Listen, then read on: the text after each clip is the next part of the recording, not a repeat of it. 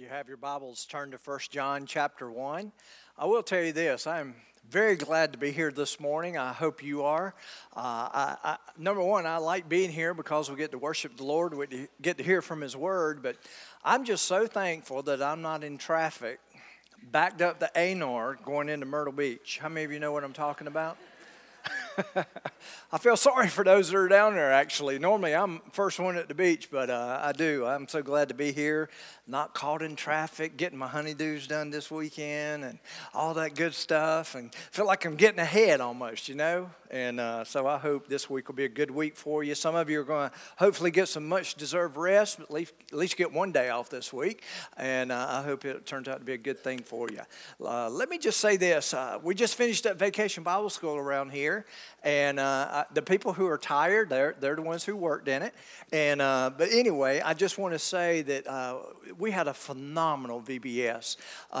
there were just so many people who stepped up and uh, I know Kenny and his team, and of course Kenny, he bless his heart. By about two o'clock, he was sitting at his desk. I mean, he was exhausted, you know. But uh, I just want to thank all of you who made it such a success this year. Uh, we did see some children come to know Christ. Uh, we have heard about some of them coming to Christ, and uh, so we're th- so thankful for that. Our teenagers let me just tell you, they are some remarkable people. Our teenagers really stepped up. I'm not sure we could have pulled off VBS the way we did if our teenagers didn't step up the way they did. And I'm just so thankful for them. And uh, one of the workers who fed them every day this week said, uh, just was on and on about how these children were just so thankful and how refreshing it is to see children who are thankful for things that we do for them. And, and, and that's the kind of atmosphere we had here this past week. So I want to thank all those who are part. We we had 175 uh, children registered for VBS, and uh, that's just a great number. And uh, yeah, let's give the Lord a round of applause for that. Amen. First John chapter 1. You know, when you look at America today, um, how many of you, God bless America? Beautiful song. Love the song. I mean, gives me, you get chills when you hear it sometimes let me just say this. How many of you, looking across the landscape of America, how many of you almost feel conflicted about asking God to bless America? I, mean, I don't, I don't want to start this sermon on a downer, but, but I'm here to tell you the subject matter we'll be discussing today is all about light. It's all about light. And, and I don't know about you, but I do see kind of a darkness that's settling in over America in these last days. And, and, and I just I would just want you to know that I believe apart from a revival where God just gets hold of the hearts of people in this nation, and I believe it has to start with the church first. Apart from that, I, I, I tell you, I'm, I'm really concerned about uh, the America uh, that my children and grandchildren will grow up in. And I think many of you have expressed the same concerns to me. But you know something? The reason I believe we can ask God to bless America, did you know that we are still the number one mission sending nation in the world? We still are. There's still a lot going on here. There's still pockets of remnant that is everywhere where, where God is blessing certain works. And, and I believe He wants to bless the work that's right here at, Putnam and, and our, uh, what we're attempting to do in our, our, our community and across the world. And I, so we do see those little rays of hope. We see that light that is shining. And, and by the way, as long as God's people are still in this world or even in, in America, there will always be a light there will always be a light, and we can represent that light. And so this morning, what I want to do is I want to share with you some of the reasons why I think darkness is coming uh, to America, but, but also why the light, uh, uh, why the light can continue to shine. And so what we're going to attempt to do is we're going to compare the lies that many are believing with the truth of God's word. Now, how many of you see that in our nation right now? Lies that are being believed in place of the truth. And that's what's going on all around us. And the, ni- the 19th century American psychologist, I shared this quote with you not long ago. William James once said this, and this fits us right now. There is no idea so absurd that if repeated often enough will eventually come to be believed. Are we living in that quote? We are. I mean, you, you hear all these people talking about fake news. How many of you know that's out there? That whole idea of fake news and putting it out there. But, you know, that's one thing. But when people are looking and just believing lies, lies that, that really have no logic, lies that really, I mean, when you look at it, you're sitting there thinking, how in the world can people believe this? We've all been there, especially if we know God's word and we see what's being played out. And so, as you look at all this, how, how's this happening? How is this happening in our society? Let me tell you one theory that I have. I believe that, as I've said before, we have so much information coming at us that we're not processing anything anymore as people. There's so much information. I mean, television, look at all the channels we have. Look at all the 24 7 news cycles. Look at, look at uh, the internet, everything. I mean, we, we can't do anything without being in front of information. And here's what I think is happening. What's happening to us is we're just taking in information, taking in information. We aren't reflecting upon it. We're just accepting it because it's right there, it's there, it must be true. No one is contemplating anything anymore. No one is reflecting on anything anymore. And we're a nation of people that I'm afraid, especially our, the younger people, we're just accepting everything that we read, everything that we say. I did a little experiment this past week just to see if I knew what I was talking about to you this morning. And I went down and I started looking at Yahoo. Anybody know what Yahoo is? Okay. It, it's not someone out in the country yelling at things, okay? it's a website thing. But I went there and I started looking at all the headlines. And I started looking at the headlines and I began to think, okay, what if I believed all the headlines I just saw? I would be in sad shape. Most of the headlines are designed to get your attention. But if you'll click it on, you'll realize that the, the subject matter is, is many times different than the headline. I mean, it's almost like they want you to believe this, but when you start reading the information, you realize that's not really what that's about. Here's what's happening there's so much information coming at us all the time that we're just taking the headlines everywhere. And we're just believing what we're seeing. We're not researching anything. We're not uh, contemplating anything. We're not reflecting upon anything. And we just have it all just coming in, coming in, coming in. Let me just tell you this.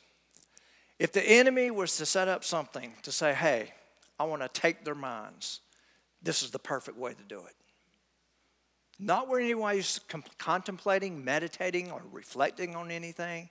Oh, they're just accepting it, just spoon feeding them. That's why I believe that we need to wake up and realize what's going on. So we don't contemplate. We just accept it as truth and we move on. We, we don't reflect, as I said, anymore. We don't reflect on these things. Listen to this God told the psalmist to, many of you know this, to be still and know that I'm God. Be still. What does that mean? Silence your life enough where you can contemplate what I want to say to you, that you can reflect upon it, that you can look at your life and you can look at the truth of God's word and His wisdom and, and all the things that He brings to the table. And you can look at your life and you can bring it all together and you can say, hey, I want to walk in truth, I want to walk in light. So, what does He say? Be still reflect, contemplate, meditate, and know. What does it mean to know something? Scripture has two things as it relates to the word know. One of the things is this whole idea of experience. You see, we think if we know something, we just have information. But Scripture, when it presents something as a whole idea of knowing something, it's much more than just information. It's the experience of what's being said. It's not only the experience of what's being said, it's also the idea of intimacy. Intimacy. Be still. Silence your life. Contemplate. Reflect on me. Let's build intimacy. That's what God's inviting us to do. But you know what? Here's what I'm seeing in our society there's not a lot of intimacy anywhere. It's not just with God, not, not happening with God. It's happening with individuals. People are isolating themselves. I don't know of more of a lonely time than the society in which we live right now because people are so isolating themselves in their own little worlds through the internet and through all these different means. And, and many, they don't even know how to raise their head to look and see what real life is going on. And there is no intimacy. Young ladies wondering if they'll ever be married.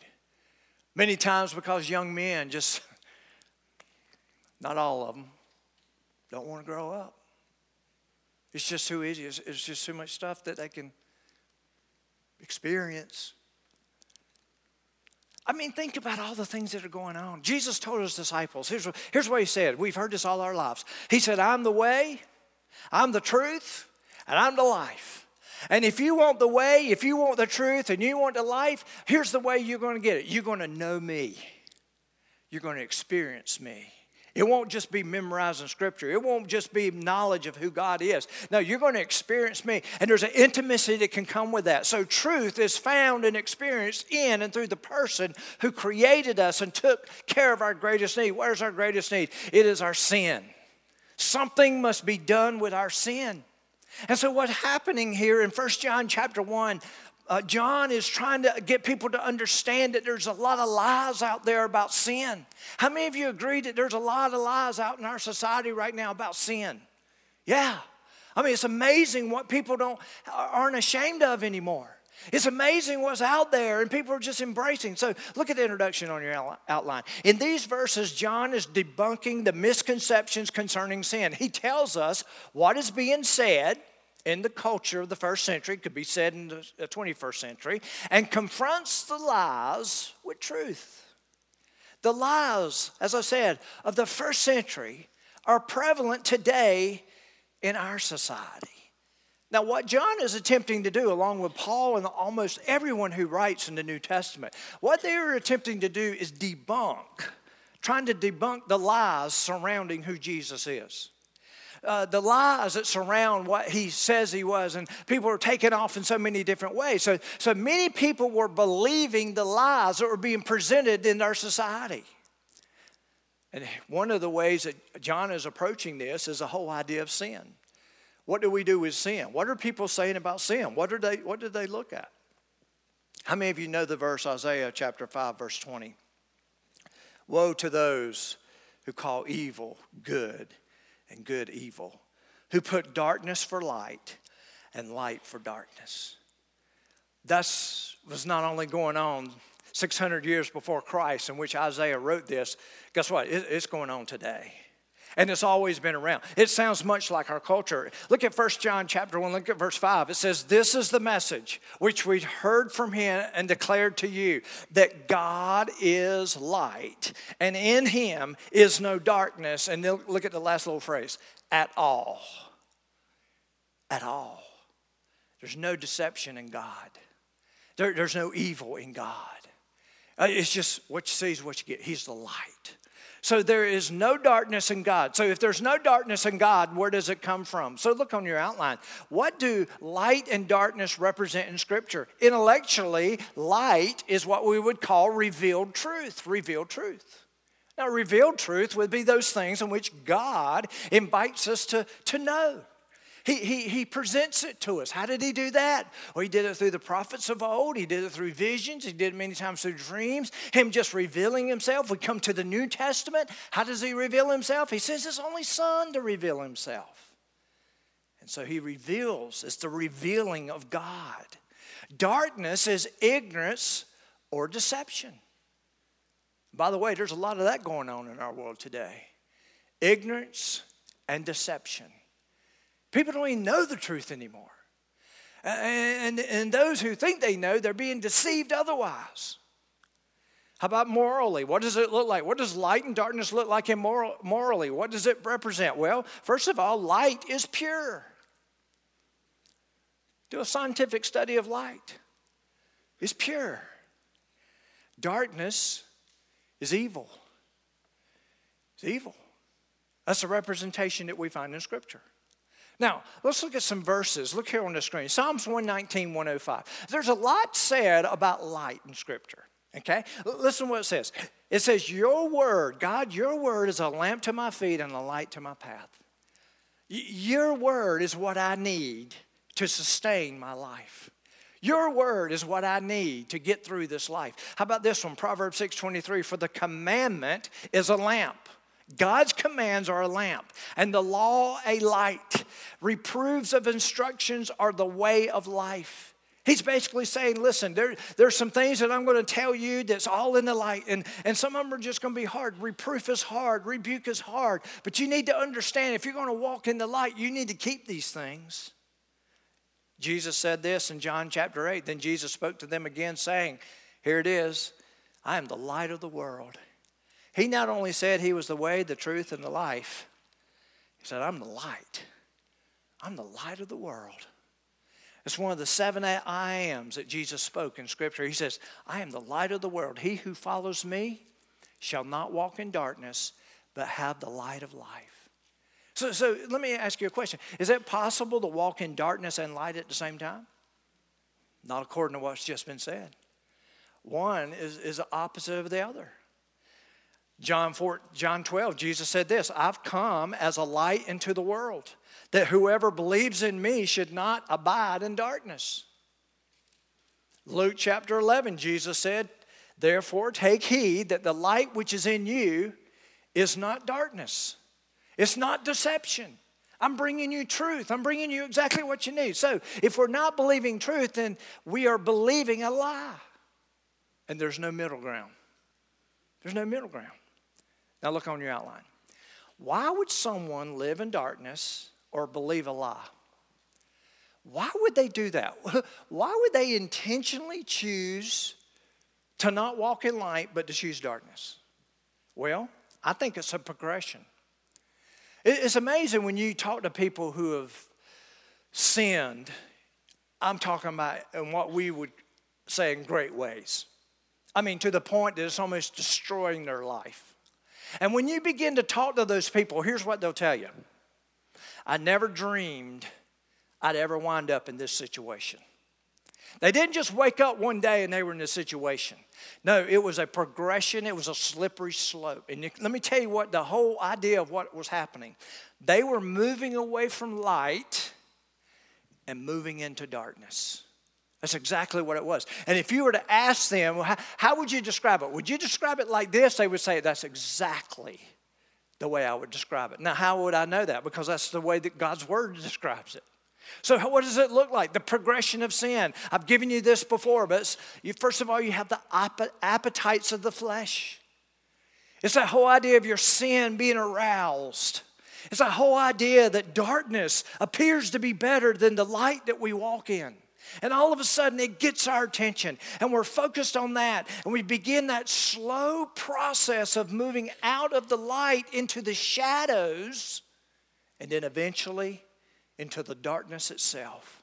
So, first of all, within us, it comes within us the appetites of the flesh. And number two, the emotions of the will. All of a sudden, it's the idea that it's not just a temptation anymore, it's now something that's in me that wants it bad. And we start and we begin to move in that direction. Sometimes it's issues when it deals with our sins. Sometimes it's our identity. Sometimes it's so many other things, but we begin to walk into that world. So then that's where sin is fueled. And then we have the rationalization of the mind.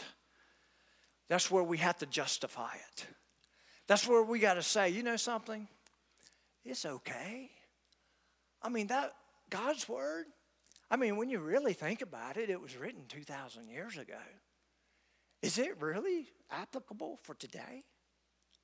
That's when you start to say, you know something? Why would God withhold something from me that I want so bad?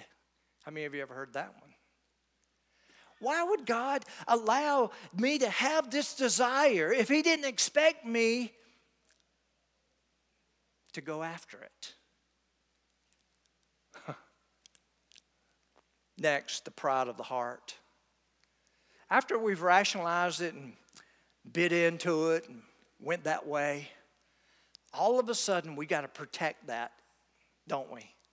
All of a sudden we got to say it's okay to be here all of a sudden we got to justify it even more. And, and when we start feeling guilt somehow we got to we got to protect ourselves to, to be able to stand in the darkness or at least the shadows of light. And we're standing there and we're like okay yeah there's some guilt here. There's a little shame but but i need to continue to defend it.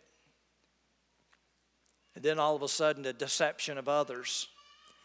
That's where sin is reinforced by the way.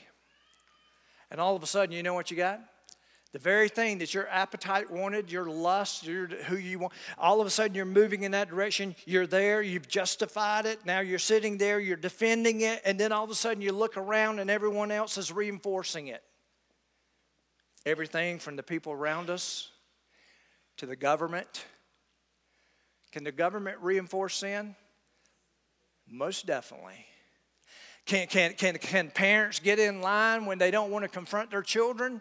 Most definitely. Can they be a part of the deception? Most definitely. How much further does it have to go? And all of a sudden, they think, we think, we're walking in light. And we're not. We're in darkness as dark can get. And that's where deception comes. That's what we're seeing. So when you see this, our, our America, we're asking God to bless America. And by, uh, he, I believe He wants to bless America. He has blessed America. I believe He wants to continue. But there's a dark cloud that begins to come over. And we, as the remnant, we as those who represent light, we got to call it out. The progression, look on your line, the progression of sin leads to spiritual blindness, resulting in devastating consequences. And by the way, these lies can be very devastating. They're not just devastating to us personally. I mean, I can't tell you how many times I've heard people say something like this. I never thought it would affect the people around me like it did. I didn't, I never dreamed. I was so focused on wanting this thing in my life so bad and, and wanting it there so bad that I, I didn't even consider what it was going to do to, to my children. I didn't consider what it was going to do to my family.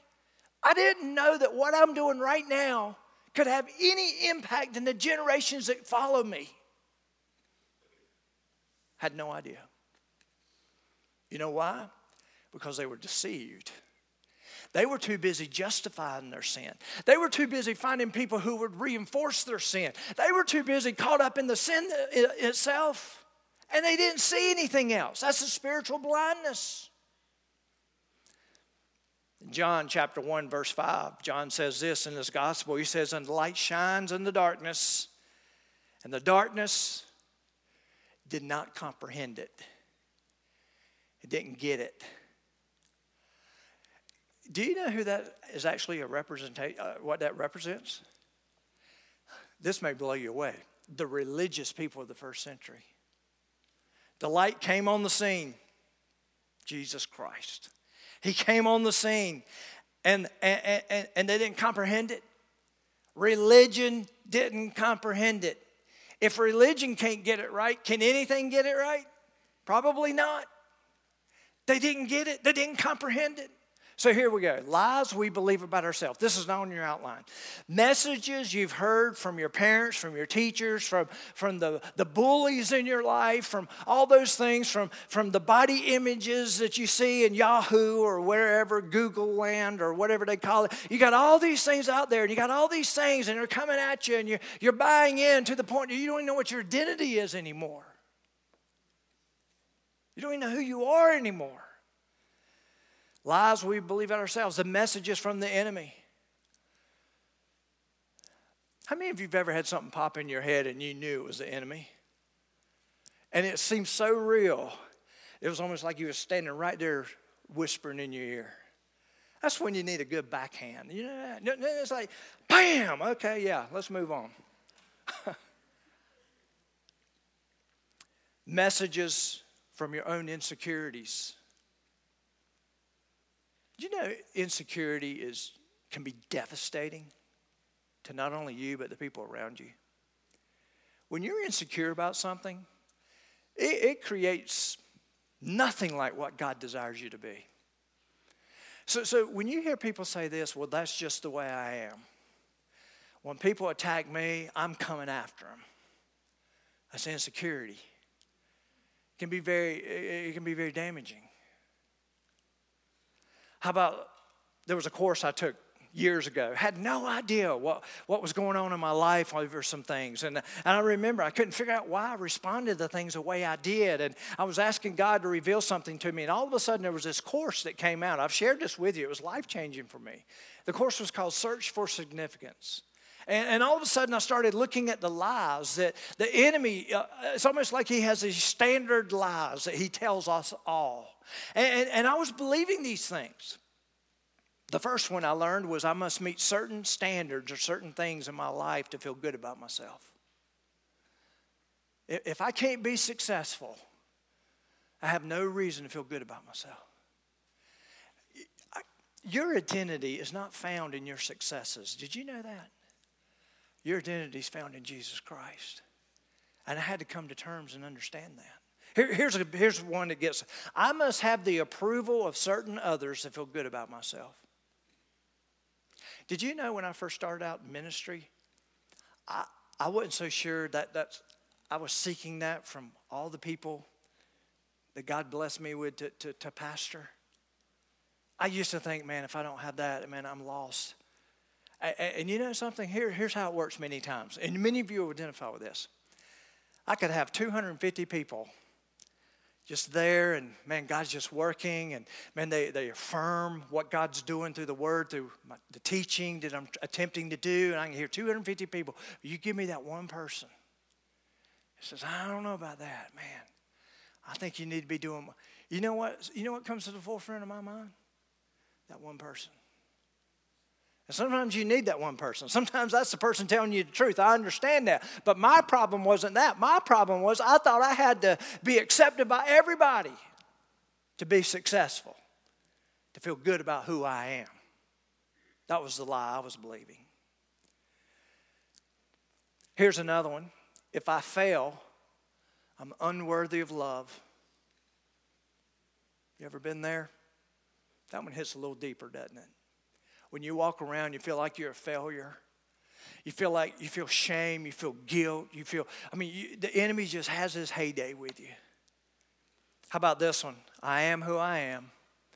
I could never change. It's just the way I am. Nothing could be further from the truth. Let me tell you something. Jesus, through his Spirit, has, has the potential to radically change everything about you. I was talking to a wife this past week. Her husband was recently saved. And she said this I am getting to the point, I don't even know him anymore.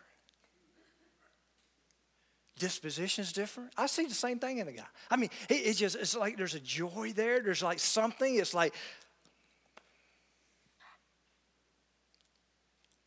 You don't have to believe the lie I am who I am, I can't change.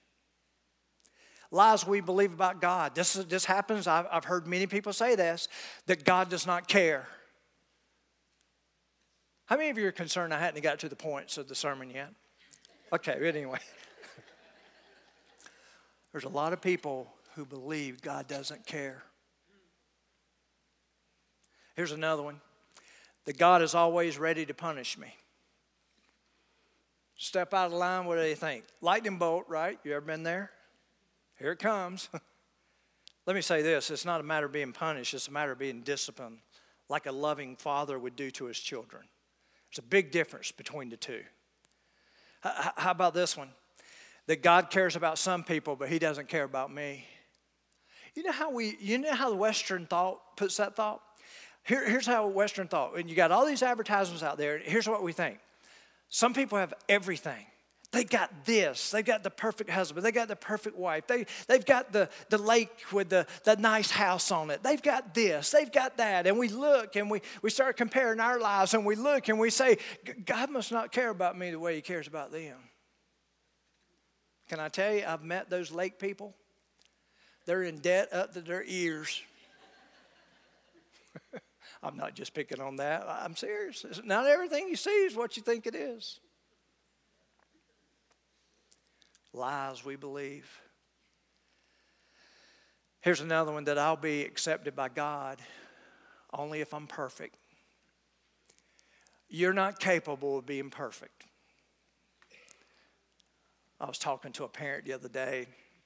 It's really cool, vacation Bible school. You get to interact with people you don't normally get to interact with. And I was talking to this parent, and they said, You know something? My daughter was talking the other day about how she gave her life to Jesus Christ, and she can't understand why she still tells these little lies. let me say this we will never reach perfection in this body. Never will we reach it. The perfection we're counting on is the perfection that was demonstrated through Jesus Christ, in which that perfection went to a cross to be sacrificed that we could identify with his perfection. Everybody's talking about what they're identifying with these days. Isn't that amazing how everybody wants to talk about that? The only thing that's important is that we identify with Christ. And He determines who we are, He determines where we are, He determines those things. All these are lies about God's nature and His love lies we believe about ourselves and God must be replaced by the truth. It must be replaced by Scripture. But let me tell you what a lot of people do. They don't take the time. Yahoo, Google, all these things. You go to these, you just take in information, take in information. Okay, I need to do a devotion. What do I do? I go to God's Word. Oh, I got to read a chapter today. I take that in, and I move on. Now, that is better than nothing, only because I believe in the life changing work of the Word of God. But I'm here to tell you if you mean business about wanting to replace the lies that you're believing about yourself, if you really are serious about that, you, you will dig in the Word and see what God really says about you. And I'm just here to tell you, a lot of you are very astute. You want to have that. You want, and I believe that's, and that's one reason why I preach the way I do. I try to bring the Scripture alive. I try to let it speak for itself. And that's what you need. Let Scripture speak to you. There's a third group of lies that John addresses here lies we believe about sin and salvation. There's three debates in verses 6, 8, and 10. There's that phrase, if we say that we have. What he's saying is this I'm setting you up. He's saying, I'm going to tell you the lie that's out there, and then I'm going to tell you the truth. Okay? Now, how many of you would say, you know, that would be a good teaching tool? If every time we showed up around here, you would tell us the lie that the society's putting out or the lie I'm believing and, and replace it with the truth, that, that would be very true. Why don't we just do that every week? Can I make you? I do do that every week. because that's what God's Word does. When God's Word is presented, hopefully the lie is being exposed hopefully the truth is coming forth. That's what he desires. He states the lie and then the truth. The first debate, got two minutes. the lie. Light and darkness can coexist. That's the lie. You can dabble over here, you can dabble over here, and everything do just fine. Think about it. Light and darkness is the greatest contrast in our physical world. 1 John chapter 1 verse 5 says this This is the message which we heard from him and declare to you that God is light and in him is no darkness at all. So if there's darkness in our life, what, what must we assume? Something's going on that don't need to be in your life. So, so then he goes on. He says, There's no darkness in him at all. Verse 6 If we say that we have fellowship with him and walk in darkness, we lie and we don't practice the truth. We lie and we're not walking in truth. Now, the word walk there is very important. Walk speaks of habitual sin. It speaks of sin in which you're, you're, you're, you're living in it in such a way that you're defending it. It's a part of who you are. It's that whole progression I showed you a while ago. I'm not talking about the temptation. I'm not talking about the whole idea of flirting with sin, which is very dangerous, by the way. What I'm talking about is when we get to the point where we're defending our sin. When we're getting to the point where the Spirit of God is attempting to, to say something to us, and we, we sit there and argue with the Spirit of God. And then all of a sudden, what do we have? We got a whole society that says, oh, you're okay, stay where you are. That's walking in sin. And so here, here it is, this lifestyle sin. He says, we lie. It literally means we deceive ourselves. We deceive ourselves. Sin is always a barrier to fellowship with God. So we have the light, or excuse me, the lie, which is light and darkness cannot co- uh, can uh, cannot coexist. And then no, can coexist. That's a lie. The truth is this: only light can produce fellowship and cleansing. Walking in the light describes absolute sincerity. When we walk in the light of God's word, We're as genuine as we can be. We integrity is who we are. I mean, it's just it's just who we are. There's nothing to hide. Now, why would people like darkness? It's easier to hide. When you were little, when you played hide and seek, when was it the funnest? At night. Yes, sir. You could really hide. You, you could, if it was dark enough, you could be standing right there and they walk right by you. And you, you remember those times? I loved hide and seek. My cousins would come over and we'd play hide and seek. That, that was, a, I mean, I would get right giddy. They're coming. Are they going to be here at night? We can play hide and seek, right? Uh, you know, anyway, but anyway, you can hide easy. That's the reason we choose the, the, the, the darkness. If all of a sudden we come out into the light, guess what? We're exposed. The very thing that we've been attempting to justify, the very thing that we're defending, all of a sudden it begins to lose credibility. Here's my prayer this morning.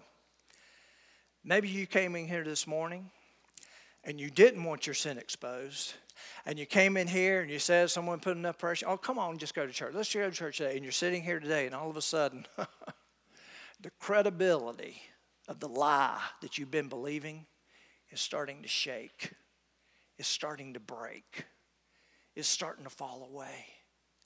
And all of a sudden, you're seeing it for what it truly is something that could lead to devastation, something that could destroy you if not handled now. You see, so many times, I mean, I want you to think about your life right now. I had to think about this all week. I want you to think about this. What are you defending in your life right now? What are you saying? Well, it's okay. I mean, this is not going right in my life, and surely God would allow this. Well, this is not being met in my life, so God would probably, I think He would allow this. What is that? It's rationalization. What do you rationalize? What's worse? What are you defending? What, what sin are you defending? The answers, listen, the answers are not found in society. They're not there. You know why? Society builds its whole premise, and the society that the dark clouds coming builds its whole premise on the appetites of the flesh. Are you seeing that? Are you seeing it? It's happening. And all of a sudden, we, we begin to look around and, well, this isn't so bad.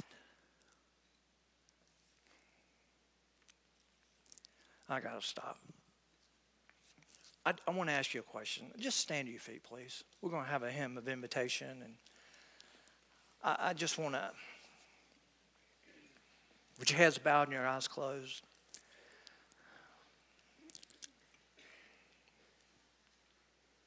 Father, I just pray for everyone in this room. Father, I know that your Holy Spirit is that light I have no doubt, no doubt whatsoever, that there's darkness in this room. Father, I believe there are lies that we're believing that can only be exposed when we stand in the light of your truth. And Lord, help us to realize that truth is not a concept, it's not necessarily logic, it's not just something we gain through knowledge truth is a person. And so when we begin to move away from darkness, we're not moving just to light in itself, we're moving toward the person of Jesus Christ. And Father, I just pray that somehow we can get our minds around that. And as First John, as, as John was trying to discuss in this letter, uh, the rest of the letter is all about the love of God and sending his son and providing uh, uh forgiveness for sin and, and, providing the, uh, the wrath that will be placed upon Jesus and not upon ourselves.